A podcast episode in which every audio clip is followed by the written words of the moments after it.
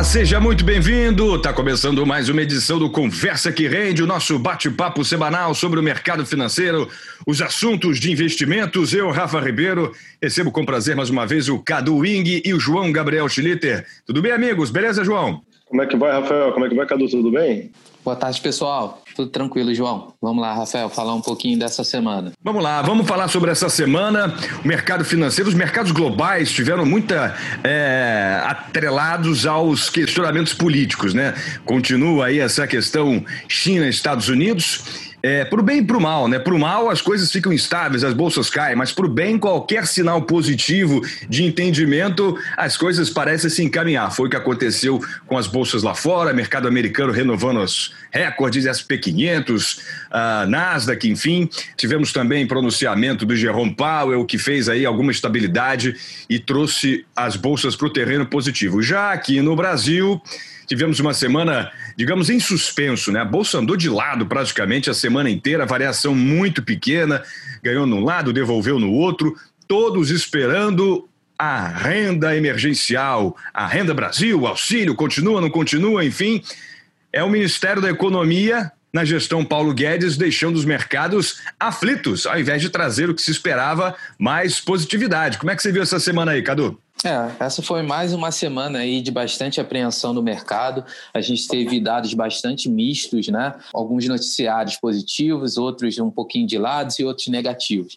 Então a gente começa a perceber, né, que a bolsa ela avançou bastante, tanto no Brasil como lá fora, e nesse momento a gente começa a ver uma lateralização, né? O mercado andando um pouquinho de lado, hora dá uma esticada com notícias positivas, hora recua um pouquinho dentro de algumas incertezas.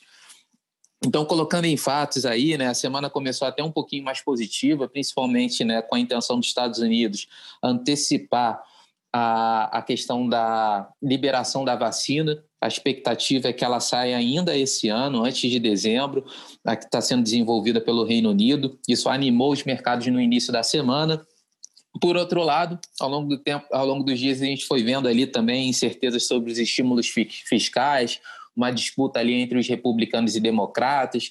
Isso já pode ser um certo reflexo também de uma disputa eleitoral. A gente falta aí menos de oitenta dias para a eleição nos Estados Unidos. Então, esse acirramento político lá, ele começa a, a ganhar novos contornos, né, que são os pacotes de medidas para o governo sustentar aí a recuperação econômica. Aqui no Brasil, da mesma forma, a gente tinha a expectativa que na terça-feira fosse anunciado o programa Renda Brasil, né, em substituição ali ao Bolsa Família, seria uma extensão ali do, do auxílio emergencial, mas houve uma divergência sobre qual valor seria, né, adotado. Então, a proposta inicial pela equipe econômica do Paulo Guedes era um valor de duzentos reais, foi considerado baixo, e isso traz novamente uma preocupação com a, com a política fiscal, de você manter o teto, você não ultrapassar ali os gastos, e o que se questiona é de onde vão ser retirados esses recursos para fazer frente, né, aos pagamentos desse auxílio emergencial. Tudo isso fica nesse cenário, né, conturbado. Se especulou durante essa semana até uma possível saída do Paulo Guedes, né? Sempre que tem alguma divergência entre a equipe econômica e, e, a, e o executivo, né, ali o presidente, sempre se especulou essa saída. Até hoje não aconteceu. Logo depois teve um, um pronunciamento, né, de que ele continua no cargo, continua é, forte ali. Então acredito que isso não vem acontecer, ele vai seguir ali dentro do cargo. A gente teve o programa Casa Verde Amarela anunciado, que é uma redução de juros para os financiamentos da região Norte e Nordeste, o que é bastante positivo, principalmente ali para o setor imobiliário. A pesquisa Focus ela continuou mostrando uma perspectiva positiva para o P I B, foi a oitava revisão para cima, e o I P C A também foi ajustado para cima, mas permanecendo ainda num, num patamar bastante baixo, que dá uma tranquilidade grande. Essa semana a gente teve, né, o pronunciamento na quinta-feira do Jerome Powell, mudando a política, né, de, de inflação nos Estados Unidos, então permitindo, né, que a inflação ela permaneça um pouco acima de dois por cento durante tudo, para que na média ali você fique dentro, compensando um pouquinho a inflação baixa que a gente teve nos últimos anos. Então isso traz uma perspectiva de juros mais baixos durante um período né, maior nos Estados Unidos, automaticamente isso refletiu no, no dólar. O dólar acabou recuando um pouquinho em frente a outras moedas, o euro avançando. A gente percebeu também um avanço do ouro em função disso. Então, essa liquidez muito grande no mercado, isso deve permanecer. E, e, e dentro de todos esses dados, né, é, a gente teve índice de confiança do consumidor nos Estados Unidos reduzindo, mostrando enfraquecimento, veio de noventa e dois vírgula cinco recuando para oitenta e quatro vírgula oito, então isso traz um alerta também em relação a, a, a essa retomada econômica, se vai permanecer. O que fica muito claro, que a gente consegue observar, é que essa retomada rápida, tanto na economia doméstica, que a gente falando do Brasil, como lá fora, ela teve muito associado a essas políticas de emergenciais, a esse incentivo, a essa injeção de liquidez. Conforme isso vai encerrando, vai chegando perto, né, do limite dos programas, se questiona muito se essa recuperação ela vai permanecer. O que a gente começa a observar é uma certa desaceleração em alguns lugares. Então, tem essa preocupação que fica no radar, né? Não tem como, como a gente não, não olhar para isso. A gente viu na Alemanha também, né, o, o dados divergentes, sentimento das empresas aumentando um pouquinho. Por outro lado, quando você olha ali para os dados do consumidor, teve um recuo. A gente teve uma queda importante também do P I B da França, teve uma queda de treze vírgula oito. Então, a gente vai vendo essa dualidade de dados, né? Ora positivos, ora negativos, que, que gera para o mercado, né, uma certa cautela. É isso que a gente deve continuar observando nas próximas semanas. Perfeito. Panorama completo aí do Cadu em relação a essa semana. Queria trazer o João para comentarmos essa questão mais interna, né? A política realmente esbarrando nos mercados financeiros. A economia não consegue dar respostas consistentes para os investidores. E não tem nada pior para quem vai investir do que a falta de previsibilidade, né, João? Vai ter o Renda Brasil, não vai ter, de quanto que é o auxílio emergencial, vai ser prorrogado, e o ministro Paulo Guedes fica, não fica, fura o teto de gastos, o Bolsonaro, o presidente Jair Bolsonaro, com suas pretensões políticas, antecipando o debate eleitoral, de olho na popularidade que trouxe essa renda emergencial. Complicado, né, João? É, Rafael, mas é uma coisa que eu sempre gosto de levantar em relação ao investidor, tudo depende de que tipo de investidor você é também, né? Quando você é aquele investidor de curto prazo, day trade, esse pessoal que gosta um pouco mais de risco, realmente a gente tem que ficar atento a todos esses ruídos que acontecem no mercado. Mas o investidor de value invest, aquele que pensa no longo prazo, em crescimento de valor, a gente, se você reparar, o Brasil sempre passa por problemas econômicos, políticos e N outros aí, tanto internos quanto externos, ao longo das, das décadas, né?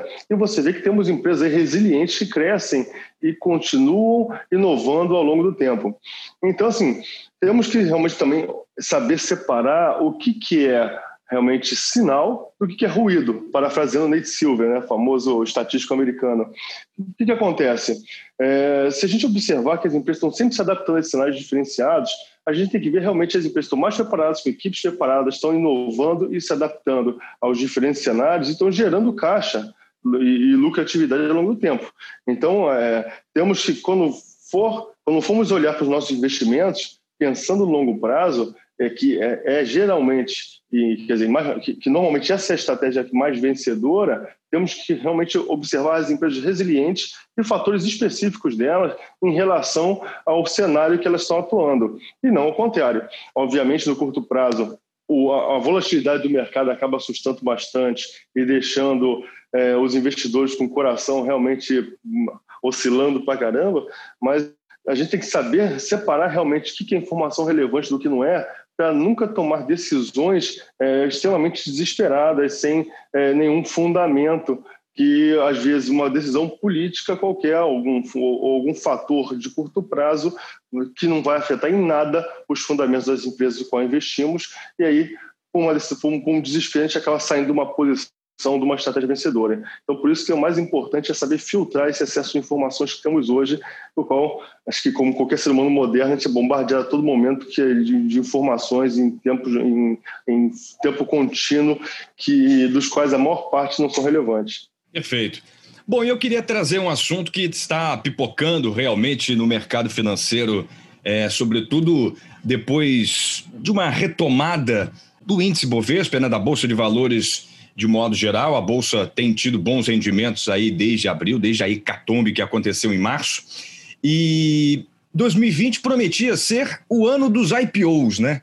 E, de certa forma, não vamos dizer que cumpriu esse objetivo, porque realmente a pandemia acabou mudando o plano das empresas. Mas temos várias empresas que estão abrindo o seu capital na Bolsa de Valores. Só para se ter uma ideia, em dois mil e dezenove tivemos cinco I P Os, né? É, é, boa parte já no segundo semestre. Esse ano já temos vários I P Os que aconteceram, né? Outros que podem acontecer. Para se ter uma ideia, vinte e três empresas demonstraram interesse em fazer I P Os na B três esse ano. Outras ainda poderiam fazer essa oferta pública de ações, colocarem os seus negócios ah, na Bolsa. O que é interessante notar nesse fenômeno é o seguinte, né? Muitas empresas estão, mesmo com a crise econômica, mesmo com as incertezas geradas com a pandemia, acreditando no próprio potencial e enxergando a Bolsa de Valores como o melhor caminho para a obtenção de recursos. Queria que a gente pudesse tentar explicar as oportunidades que podem surgir, de que maneira o investidor pode se aproveitar, e eu acho que é um ótimo momento para a gente tentar colocar esse paradigma em debate, né? A crise econômica de um lado, mas o otimismo na Bolsa de outro. Cadu, como é que você vê essa fila de I P Os aí que não para de crescer no Brasil? É, é interessante a gente colocar também que no Brasil, se a gente olha, né, comparando com outras economias, o nosso mercado de renda variável ainda é um mercado muito enxuto, muito pequeno. A gente tem pouquíssimas empresas, né, que têm capital aberto. E a gente teve um momento de instabilidade econômica, né, durante ali o, o período de eleição, né, logo em seguida tinha uma expectativa muito grande com, com as reformas que seriam, né, realizadas. Demorou mais tempo do que o mercado estava prevendo, isso foi adiando a decisão de diversas empresas, então a gente tem também uma, um, uma certa quantidade de ofertas ali que ficaram reprimidas, que foram adiadas e, e esperando um momento melhor de mercado. Essa expectativa foi melhorando, né, para dois mil e vinte, a gente tinha uma perspectiva muito positiva e veio a pandemia. A pandemia acabou adiando algumas, ah, ah, algumas decisões, né, para abertura de capital. Por outro lado, conforme, né, a gente vem vendo um, um, uma melhora do cenário econômico, né, do quadro mundial de maneira geral, isso foi trazendo de volta essa, essa busca por abertura de capital. A pergunta que fica é o seguinte: por que que esse movimento ele acontece, né? O que que leva uma empresa a, a abrir capital? Basicamente, né, quando você abre capital, você está fazendo uma captação de recursos, você está vendendo ações para o público em geral, para os investidores, que vão estar tá, né, colocando dinheiro, né, dentro de um projeto. A empresa vai estar ali fazendo novos investimentos, uma nova perspectiva, ou para fazer aquisição de outras empresas, para reduzir o endividamento dela, enfim. Ela vai apresentar isso para o mercado e o mercado vai avaliar qual é a perspectiva que, que você tem dentro do, daquele segmento que a empresa atua, né, para decidir se você considera um bom investimento dentro ali de um médio e longo prazo ou não. E por que que esse movimento ele ocorre? Ocorre hoje basicamente influenciado por dois fatores. Um, que é essa questão que a gente tem poucas empresas, né, que têm acesso, então hoje você tem um mercado um pouco mais, mais robusto, nosso mercado ele vem crescendo, isso está dando espaço para mais empresas emitirem, né, é, ações. E a outra questão é que a gente vive um cenário de juros muito baixo, então a busca pela renda variável, né, está trazendo o investidor mais para esse mercado. E quando você vai buscar outras alternativas de financiamento dessas empresas, que seria ali dentro do setor bancário, né, você tem uma dificuldade para você conseguir fazer essa captação. É um custo elevado, a gente sabe que tem custo também para você abrir capital, mas nos bancos, se você tem um custo elevado para você ter acesso a crédito, é difícil. E, ao mesmo tempo, o cenário atual, os bancos têm travado um pouquinho o financiamento.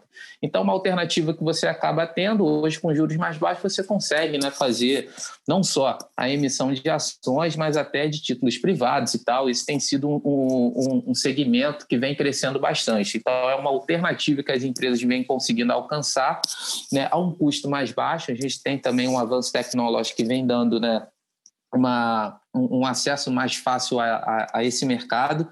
E esse é um movimento que deve se acentuar. A gente tem muito espaço para crescer. tem bastante oportunidade, né? E as empresas estão aproveitando esse momento aí para fazer os investimentos, acreditando numa, numa retomada econômica mais à frente. Rapaz, acho que o Cadu foi extremamente preciso, né? Mas vamos tentar complementar um pouquinho. Tá difícil falar depois dele, né? Te coloquei em outra roubada agora. É, rapaz. Sabe é, tudo, então, equipe boa é outra coisa, né? O Cadu realmente é excepcional. Mas, o, complementando um pouquinho, é, falando do ponto de vista da empresa, e é realmente isso, chega um certo momento que elas querem crescer e para isso elas precisam de, de capital, né? E só tem duas formas de você conseguir recursos, que é através de você botar dinheiro próprio, você empreendedor, ou buscar no mercado, seja ele no banco, que é caro, banco afinal eles nunca perdem, né? E cobram caro por isso, ou para investidores que querem realmente apostar na sua empresa. Nesse caso, é um mercado de ações, ele dá essa oportunidade para pessoas físicas virarem sócios dessa empresa. E é, aquele, e é o melhor é, investimento do ponto de vista da empresa, porque é, aquele, é aquela pessoa que entra para assumir risco com você, não vai ficar batendo na tua porta ali, por favor, meus juros. Então, por isso é, que é, as empresas que querem, estão aproveitando esse momento, que, é, que a demanda realmente por investimentos no mercado financeiro, especificamente em ações, aumentou bastante. Isso a gente vê no número de C P Fs aí de, que, que foram cadastrados na Bolsa nesse ano. Então, esse aumento de demanda para poder realmente é, oferecer suas, a, o acesso às suas empresas por essa, para poder investidores também fazerem parte desse grupo de, de sócios, né? E, por outro lado, pegando um link de podcasts antigos, quando a gente falou de private equity lá atrás, é, grande parte dessas empresas, quando o empreendedor está começando, ele não tem todo todo o conhecimento necessário para fazer a empresa chegar realmente onde chegou. E muitas vezes não tem o dinheiro também. E aí entram os chamados fundos de private equity e venture capital, dependendo do, do, do, do, do, do, do tamanho da empresa, dependendo do estágio que ela está. E esse pessoal, eles assumem o risco de botar dinheiro, botar conhecimento e ajudar realmente a empresa chegar nesse patamar. E o I P O também, ele acaba sendo uma oportunidade, o pessoal que está desde lá de trás investindo e assumindo risco gigantesco, a sair, pegar o seu dinheiro de volta e poder fazer outros investimentos, devolver realmente esses gestores de fundos de private equity, devolver o rendimento para os seus acionistas que estão ali esperando cinco, dez anos ali nesse investimento. Então, por isso que é importante esse dinamismo, acho que esse é um cenário bem interessante que a gente está passando no Brasil. Obviamente, a gente tem que olhar isso com muito cuidado, porque em muitos momentos a gente vai ter todo um fundamento aí de, né, para poder realmente que leva ao aumento do investimento, mas, por outro lado, também tem a euforia, onde... Uma, onde o custo de oportunidade é um juros de dois por cento ao ano, uma inflação que praticamente, praticamente consome todo esse rendimento, ainda se pegar imposto de renda, a gente tem uma, uma, uma, um, um rendimento real praticamente negativo ou negativo, é, onde essa euforia gerou um excesso de demanda e acaba é, realmente inflando alguns preços de empresas que não teriam esse fundamento todo que justificaria talvez uma... Um, um aumento do preço das suas ações.